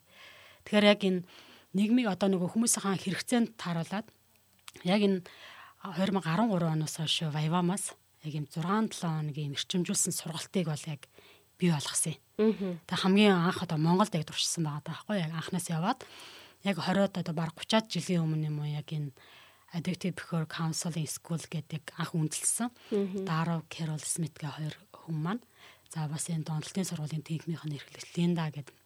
Яг энэ хүмүүс ирээд одоо 3 6 7 хоногийн курсыг хийгээд за 3 7 хоног нь болохоор лекцээр 3 7 хоногийн дадлага. За тэгээ 13, 14, 15, 16. За тэгээ одоо 16 оноос хойш жил 2 жил болоод нэг удаа хийж байгаа. Тэгээд 16 онд хийсэн. Одоо болохоор үгүй сая 17 онд хийсэн. Тэгээ одоо болохоор энэ 20 онд бид нар хийх юм. Мгм. 20 оны 4 сард 2 жилдээ нэг удаа ингээд вакуумаар аа сургалтаа хийдэг. Тэгээ энэ дээр яг ингээд Вайомын сургалтын яг онцлог нь болохоор яг тухайн хүн манай өөрөө бас төрсгөлийн мэдрэл авдаг. Тэгээ 3 7 хоногийн турш тэнд сураад эдгэрлийн талаар, за донтолтын талаар тийм үү сураад зогсохгүй яг бурхан бас тэр хүний амьдралд бас яг юм дотоод эдгэрлийн үйл явцыг бас хийдэг. Тэгээ 3 7 хоногийн вакуумаараа байгаад за тэрний дараагаар 3 7 хоног дадлага хийгээ явдаг. За яг ийм сургалт бол байна. Тэгээ энэ болохоор яг зөвхөн хэрэгс итгэж хүмүүст. Мгм. Тэгээ итгэдэггүй хүмүүс угаасаа сураад ойлгохгүй байх л та тийм. Шууд бүх юм нь яг а, 100% яг а, Библиэлд суурилдаг учраас магтаал залбирал тийм Имануэл цаг гэдэг яг бүх юм нь. За тэгээ хажуугаар нь болохоор бид нар бас яг Телиос гэдэг нэг үйлчлэл байна. За төлөвшөлт тө- төлөвшөлт хүрэх актем гэж бас байна л та. Төлөвшөлт хүрэх зам актем гэдэг. А би бас тэр төрийн бас байгууллагатаас удирдах зөвлөлт нас байдаг. Тэгээ Телиос гэдээ бас яг энэ зөвлөгөөний одоо хэрхэн би бие сонсох вэ? За мөн бас яг оюун бодлоо шинжлэх нь, за хайр дотор үннийг хэлэх нь, өнгөрснөөс чөлөөлөх нь гэдэг юм дөрвөн цуврал сургалт байдаг. Яг энэ Телиос үйлчлэлийг бас сургалтыг бас явуулж байна. Яг энэ нь бас яг нөгөө альтрон шилбэл яг яаж хүнийг сонсох вэ гэдгийг бүр яг практикаар зааж өгдөг байхгүй. Зүгээр заагаад өнгөрөхгүй бүр дадлагтай. Дадлагтай гэсэн. Тэр нөгөө яг энэ одоо шилбэл би яг хуу эдгэрлийн байр хөрөөр дамжуулаад сонсох нь ягаад чухал вэ гэдгийг би бол бүр ойлгочихж байгаа юм. За тэгээд зөвлөгөө өгөхгүй хаг оролдож байгаа юм те. Ингээд өөрх хэмжээнд хийжсэн чинь яг Телиос гэдэг энэ сургалтанд суусан чинь дараагийн төвшөнд гарцсан байхгүй. Яг нөгөө хүндээ сонсогдож байгаа гэдгийг яг яаж мэдрүүлэх юм. Яг нөгөө эмпати буюу те. Яг нөгөө хүний оронд өөрийгөө тавьж одоо сонсох. Тэ нөгөөний зүрх сэтгэлийг мэдэр сонсох гэдгийг бас яг энэ сургалтаар яг бас ойлгож авсан өөрөө. Тэгээ өөрөө яг энийг сураад эзэмшээд ирэнгүүтээ бас эргүүлээд одоо бас яг хүмүүст бас заах яг энэ үйлчлэлийг ажлыг бас хийж байна. За тэгээд а яг энэ энэ маань одоо бас хэрэгсч хүмүүс хийж байна. Гэтэ яг бас хэрэгсч биш бас хүмүүс рүү бас хүрэх бас яг сургалтуудыг бас хийх боломжтой. Гэтэ одоогоор бид арай эхлүүлээг байна. Яг энэ нөгөө манай байгууллага төлөвч зэрэг зам академитайгаа хамтраад явж байгаа. Яг энэ сургалтыг хийж байгаа. Тэгээд он гараад яг бид нар яг манай байгууллагаа өөрсдөө хийж явах боломж тийм эрхэн нээгдгий. Тэгэл бас байгаа одоо үйлчлээс. За тэгээ үүний хажуугаар бид нар бас яг архины амралтай хүмүүст болон тэдний гэр бүлийнхэн зориулсан сургалтыг хийж байна.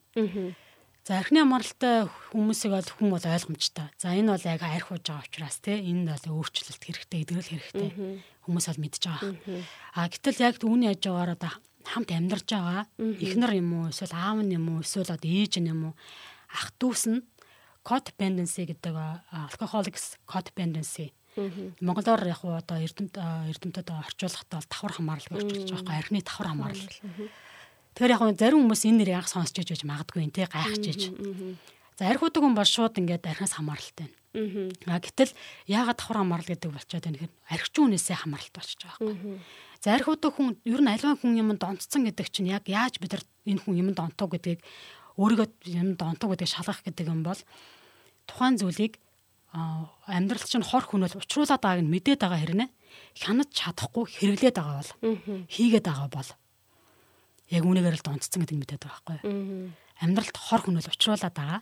Тэрийгээ давтан хийгээд байна тийм дадал болгон хийгээд. Тэгээд гол нэг зүйл нь хянаж чадахгүй өөрийгөө хянаж. Тийм одоо ингээд за би фэйсбүүкээ тий одоо болчлоо. Гэдэг тий одоо тий скрил одоо тий ингээд клик хийгээ болёо гэд чадахгүй л байгаа бол дон тавчаа хэмжээний бас донтолт явагдсан байна. Гэсэн. Тийм. Тэр чинь өөрийгөө хянаж чадахгүй шүү дээ. Одоо нөгөө эрүүл мэндийн байгууллагаас тогтооцсон шүү дээ. Одоо хэрвээ та өдөрт 2 цагаас илүү скрин оролдог бол дон болчихжээ. 2 цагаас илүү. Яг энэ лимит тогтоочод байгаа байхгүй өдрийн. Тийм тий. Тэгэхээр яг эндээс хүмүүсээ бид нар өөрийгөө за яг миний одоо скрин addiction ямар вэ гэдгийг мэдэж олно тий. За тэгэхээр яг энэ нөгөө аа яг иймэрхүү байдлаар бид нар донтолтоо яг мэдэж болох нь. А гэтэл давхраа маралтай хүмүүс мань болохоор донцсон хүнээс хамааралтай буюу донцсон хүнд донтох. Аха. Өөрөөр хэлэх юм бол те донцсон хүн донтно гэдэг чинь үгсөөр арх удаг хүн юм уу те яаж арх болж уух вэ гэж бодоод байна штэ. Аха. Арх уухгүй бол ингээ эвгүй байгаад байна те. Босоод яаж арх уух вэ? Яах вэ? Мөнгөтэй бол яаж очиж хурдан архи авъя гэд. А гэтэл давхар амаралтай буюу нөгөө хүнд донтцсон хүмүүс маань нөө чи яаж бол. Яаж нөгөөтгийг уулахгүй бах вэ? Тэр найзууд руу нь одоо очие гэл ерөөсөө айгу мөрдөөл те мөшгөөл. Өнөөдөр ажиллаа хийж байгаа хөрөнгө оффистаа сууж байгаа хэрнээл бодол санаа нь яг ажил дээр биш байгаа байхгүй. Яг нөгөө нөгөө одоо тий арх ууж байгаа хин байдаг хүн ч юм уу охин ч юм уу нөхөр ч юм уу тий эхнэр ч юм уу. Тэр хүнийхээ тухай байнга боддог. Тэг хяндаг. Утсын хянан тий нэг хүнтэй ярьж ивэл шууд өмнөр нь орж ярина. Гэл хийж байгаа юм тий урдуур нь очиж хийн. Ингээд нөгөө талаараа ингээ өөхш одоо өөхшүүлдэг болчдаг. Тэг яг энэ хүмүүст бас яг юм эдгэрэл өөрчлөлт хэрэгтэй байдаг. Ер нь яг ийм архины амралтай ялангуяа одоо бид нар яг илүү архины амралт хэрэгжиж ажиллаж байна. Манай байгууллагын зорилго болохоор яг ийм дөрвөн донтолт байгаа даа. Архины амрал, за бэлгийн дон, за дэлгэцийн дон, за тэгээ харт амих. Яг энэ дөрвөн дон дээр би цаашдаа яг илүү нөгөө хөгжөөд илүү мэрэгшмээр байгаа байхгүй. Яагаад тэгэхээр архины дон бол яг бэлгийн донтой хамт явждаг. Яг согтцсон хүн тийм ээ. За дээр нь бэлгийн дон гэж яг юу вэ гэхээр хэрвээ ямар нэгэн байдлаар бохор кино үздэг ч юм уу эсвэл ямар нэгэн байдлаар бохор зүйлийг төсөөлдөг байх юм бол бэлгийн донгийн ихний шат байгаа байхгүй?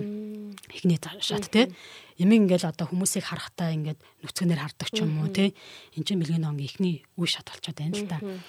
Тэр хүмүүс бэлгийн дон гэж бодохоор л байн гутар зүггүй завхаараад байгаа гэж боддог. Тэгээ энэ бол мөн. А гэтээ бас эхний үе шатууд бас байгаад байна. За одоо энэ бас Монголд бас яг энэ бохор кино үзэлт бас аяг өндөр байна.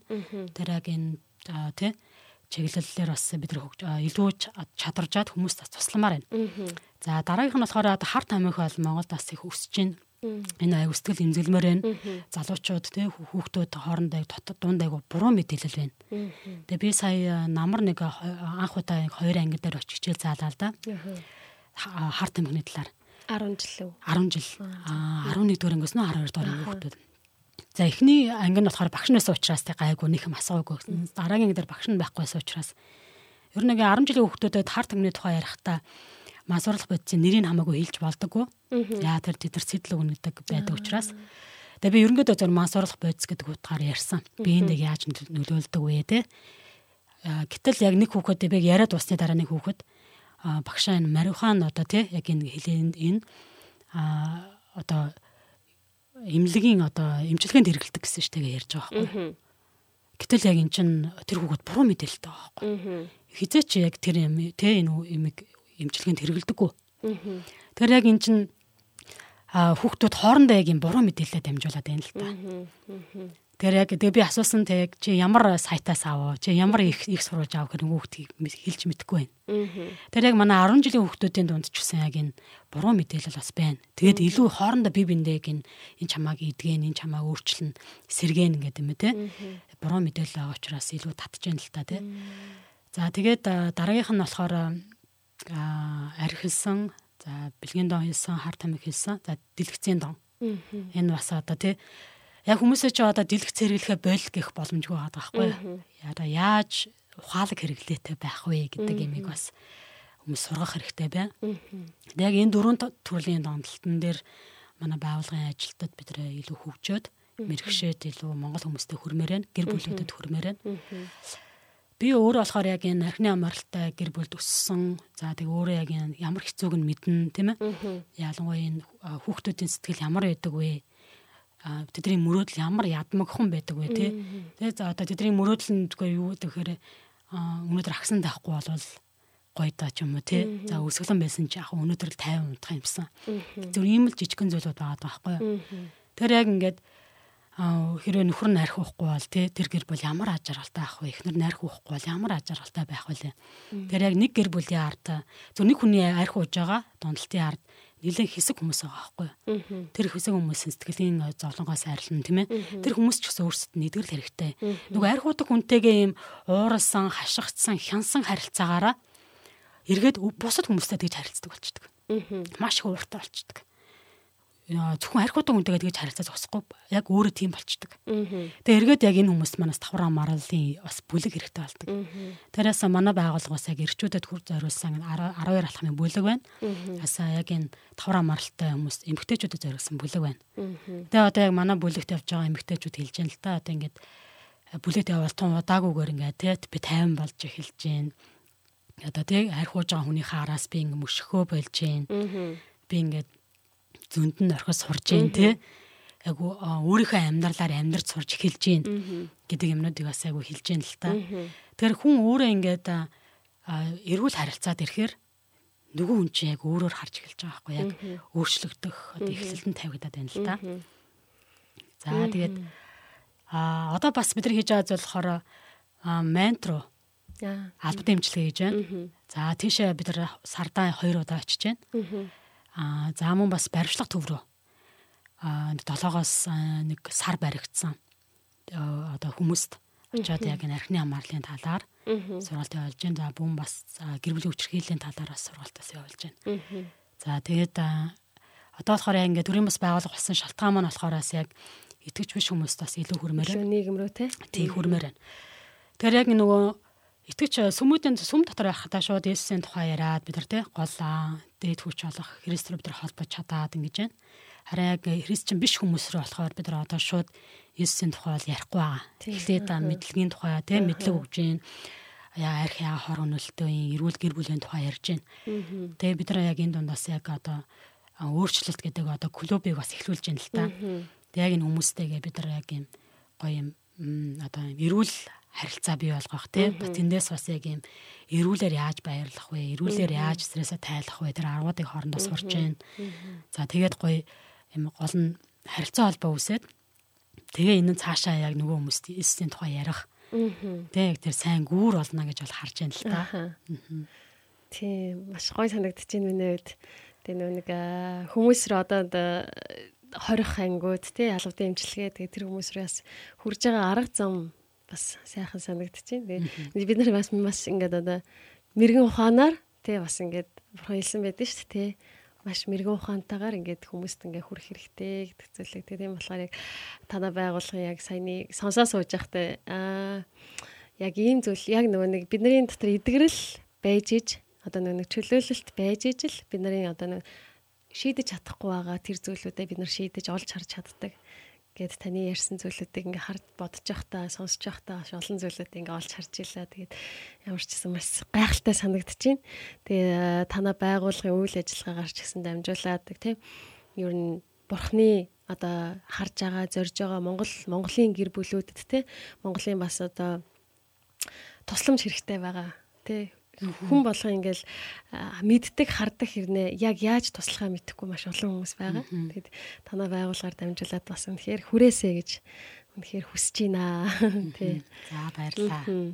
За тэгээд бас цаг маань айгу богинохоо үлдсэн байна. Тэгээд бас саяхан бас Непал яваад ирлээ гэж сонссон. Тэгээд Непал бас ямар зорилгоор яваад ирэв. Тэгээд Непал тий явсан зорилго яг ямар байв? За бид манай байгууллага болохоор яг энэ Isaac гэд олон улсын донтолтын эдгэх үйлчлэлүүдийн христчин үйлчлэлүүдийн юм сүлжээнд бас байдаг. Тэгээ яг энэ сая 10 сая 12 11 сарын сүүлээр яг Непалд яг энэ Isaac сүлжээний конференц болсон. 3 хоногийн конференц. За тэгээ би анх болохоор 2010 онд болохоор яг энэ Малайзд оролцож ирсэн. Тэгээ сая хоёр дахь удаага за одоо яг оролцъё те. Яг энэ бас одоо хар тамхины талаар урьдчилан сэргийлэх талаар би илүү сурмаар те энэ талын чиглэлийн хөтөлбөрийг Монголд хэрэгжүүлмээр байсан учраас. За ямар ч сан нэг үнтэй уулзаж үзье тэнд хүмүүс ирэх нөө те юу ярих нөө гэдгийг. За тийм зорилгоор болоо очисан байгаа. За тэгээд сүлжээний уулзалт учраас яг хүмүүстэй ярилцсан хүмүүсийг сонсон те бурхан бас өөр улс орнуудад яг юу хийж гин гэдэг. За сая болохоор яг Азийн яг Айсакийн уулзалт бол байсан. Тэгээд Непалд яг 3 хоног за эхний нэг 4 хоног нь конференц агаад за тэгээд сүүлийн 2 хоног нь болохоор илүү зөв Непалийн амьдралыг харсан, үзсэн, мэдэрсэн өдрүүд байлаа. За гайхалтай бас цаг байсан баха гэж бодож чинь те. За тэгээ өнөөдөр бас эдгэрлийн баяр хөөр илүү их нөгөө бид нар эдгэрлийн баяр хөөр их хэн одоо эзэн дотор эдгэрч те яг чөлөөлөгдөж тэр шинэ амьдралаар амьдрах вэ гэдэг сэдвээр илүү төлхөө ярилцж чинь. Тэгээд миний хувьд ч гэсэндээ маш энэ зүйл үнэхээр чухал те бид нар яг ингээд итгээд мэдээж бурхан бид нар нэгөөслээрээ бид нар ингээ өөртөө дуудсан тий харин бидний нөгөө нэг өөрчлөгдсөн амьдрал гэдэг чинь юусэн өөр тэр чигээрээ нөгөө нэг бусдыг өөрчлөхөд нөлөөлдөг гол хүчин зүйл гэж боддог байхгүй. Бидний өөрчлөлтөөр дамжуулаад, миний өөрчлөлтөөр дамжуулаад миний найз өөрчлөгдөх боломжтой. Тэгээ миний өөрчлөгдсөн амьдралаар дамжуулаад хин нэгэн бас өөрчлөгдөх боломжтой. Маш том одоо гол хүчин зүйл болдог. Тэгээ тийм болохоор энэ өнөөдрийн одоо энэ те эдгэрлийн баяр хөөр те энэ зүйл бол маш чухал манай Монголын те нийгэмд маань үнэхээр хэрэгтэй байгаа зүйл. Тэгээд миний хувьд айгу сайхан бахархсан сэтгэлээр ингээд таны яриаг сонсож байна л та. Тэг ямар ч гэсэн ийм хүмүүс бас олон байгаасаа Тэг олон ингээд бас нөгөө нэг сая мэрэгч мэрэгжлийн төвшин тий бүр илүү ингээд мэрэгшмээр байна энэ чиглэлээрээ гэсэн шүү дээ. Тийм болохоор ч гэсэн яг Монголд минь олон ийм үйлчлэх зүрх сэтгэлтэй тий тийм хүмүүс бас босож төрж гарч ирээсэ гэж бас үнэхээр хүсэж байна миний хувьд тий. За тэгээ таны бас хувьд ингээд аа одоо хүүхэд наснаасаа мөрөөдчихсэн бас нэг тийм мөрөөдөл байсан мэдээж те. Тэгээ харин бурханд итгээд бас хэрхэн өөрчлөгдөв. тэр талаараа бас бурхан танд ямар алсын хараа зорилгыг бас одоо өгөөд яг түүний одоо дагаад түүний одоо хийх гээд зүтгэж яваа тэр талаараа бас хуваалцаж өгөөч. За би болохоор хүүхэд ахтай яг ингээд нэг тийм одоо мөрөөдөл яг юм одоо хүүхдүүд чинь ингээл би эмч болно ч юм уу те багш болно гэх надад бол нэг тийм байж байгаагүй. Тэгвэр миний тухайн юм мөрөөдөл бол гэс бэлтрэн татвчгаа нэг хальт урдсан. Нэг зүгээр нэг аз жаргалтай байдаг байх юмсан те. Яг тэр аз жаргалны үеэр нэг одоо агсан тавихгүй. Нэг тийм орчинд те нэг л байх юмсан гэдэг. А гэтээ би хүүхэд ахтай нэг юм би ер нь гадаа том болоод их гадаадаар явдаг хүн болноо тий. Тэгээ тэрнээсээ өмнө би яг Монголыгаа ер нь дуусгана. Тэгэхээр би Монгол орноороо явчаад тэгээ дараа нь би гадаадад явна гэж аягүй ярьдаг байсан. Тэгсэн чинь одоо ингээд би яг энэ үйлчлэлээр дамжуулаад би 21 аймгийн 19 аймагт нь явцсан байгаа байхгүй. Өө за. Тэгсэн тэгээ дараагаар нь одоо би бас нэг бурхан ивэгээд ингээд хэд хэдэн газруудын одоо тий улс орнуудын виз ингээд зөвшөөрөөд тий. Тэгээ хэд хэдэн бас нэг улс руу явчих. Тэгээ би ингээ харж байгаа те. За за яг хүн яг те юу ярина те. Түүнийг яг аавна гихчээр те. За ямар ч гэсэн ингээд яг Монгол орныхоо тодорхой хэмжээнд үзлээ те. Зөвхөн Улаанбаатарт бас байгаад байсангүй те.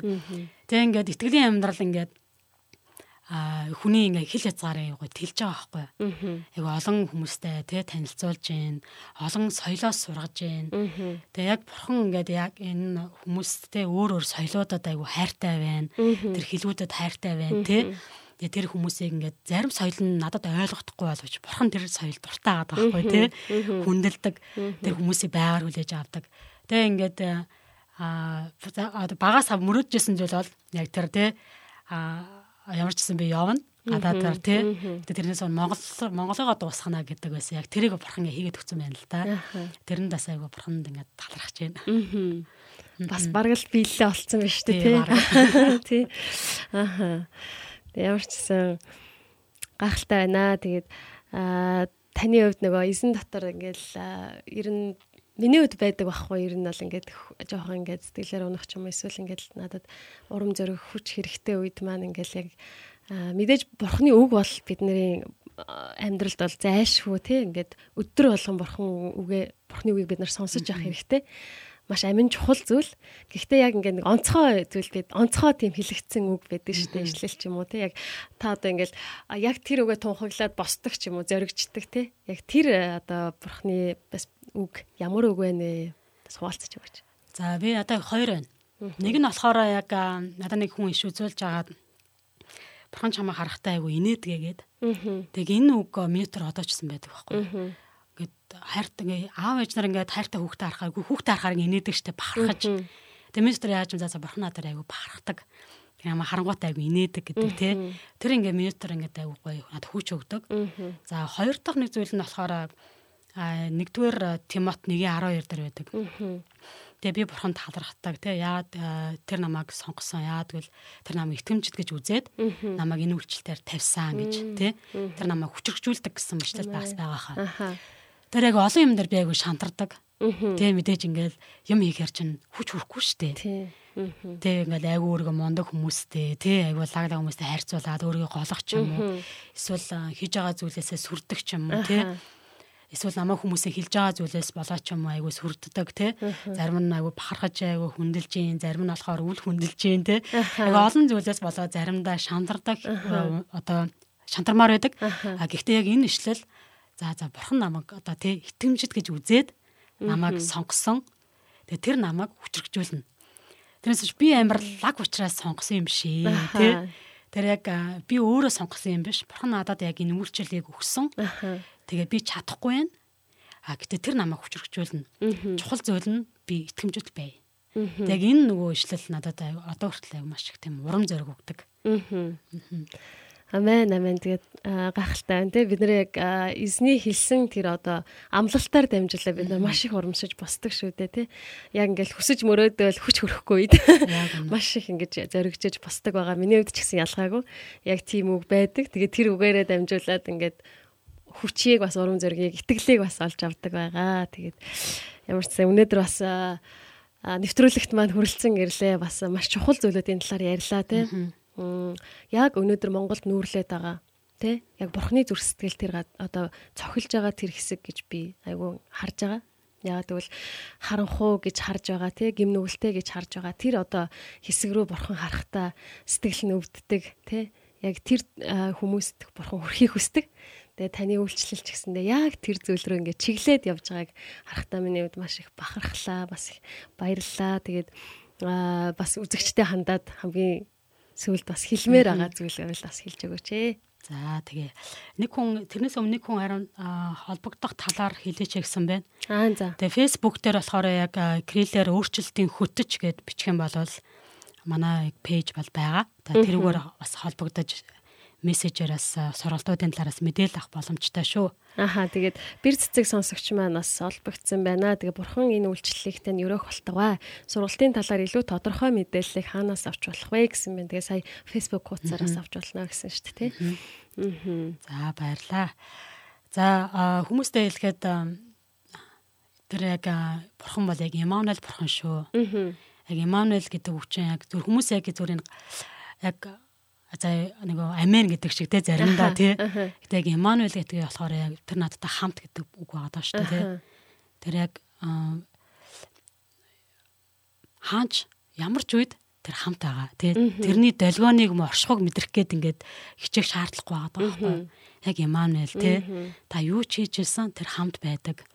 Яг энэ нөгөө яг үгийг та тий Имануэль ч- а, бурхан Имануэль шүү тэр надтай хамт байгаа шүү гэдэг үгийг бас яг өөртөө сануулаараа. Тэгээд өөрөө тий тэрийг бурхан та хаана нэ гэж асуухаас өмнө та Имануэль шүү дээ та та хамт байна шүү дээ гэж яг яг өөртөө итгэлээрээ сануулаараа тий тэгэн бол яг тэр эзний үг амьд учраас та түүний оршихуг а үргэлж тээж байгаа мэдрэх болно. Амен. Аха, баярлалаа. Тэгээд за өнөөдрийн ерөөлийн өр нэвтрүүлгийн 170 дахь дугаарт маань аа, гişиг дэлгэрэгч маань оролцлоо. Тэгээд өөрчлөлтийн хөтөч төрийн бас байгууллагын захирал эдгэрлийн баяр хөөрийн сүлжээ сүлжээний одоо зөвлөлийн гишүүн хүн байна. Тэгээд сурах юм маш их байна. Тэгээ танаас бол тий сурах юм маш их байна. Тэгээд цаашдынх нь үйлчлэл дээр танаа байгууллагын үйл ажиллагаан дээр тий эзний гайхамшигтай өдөрдөмж үнэхээр байгаасай.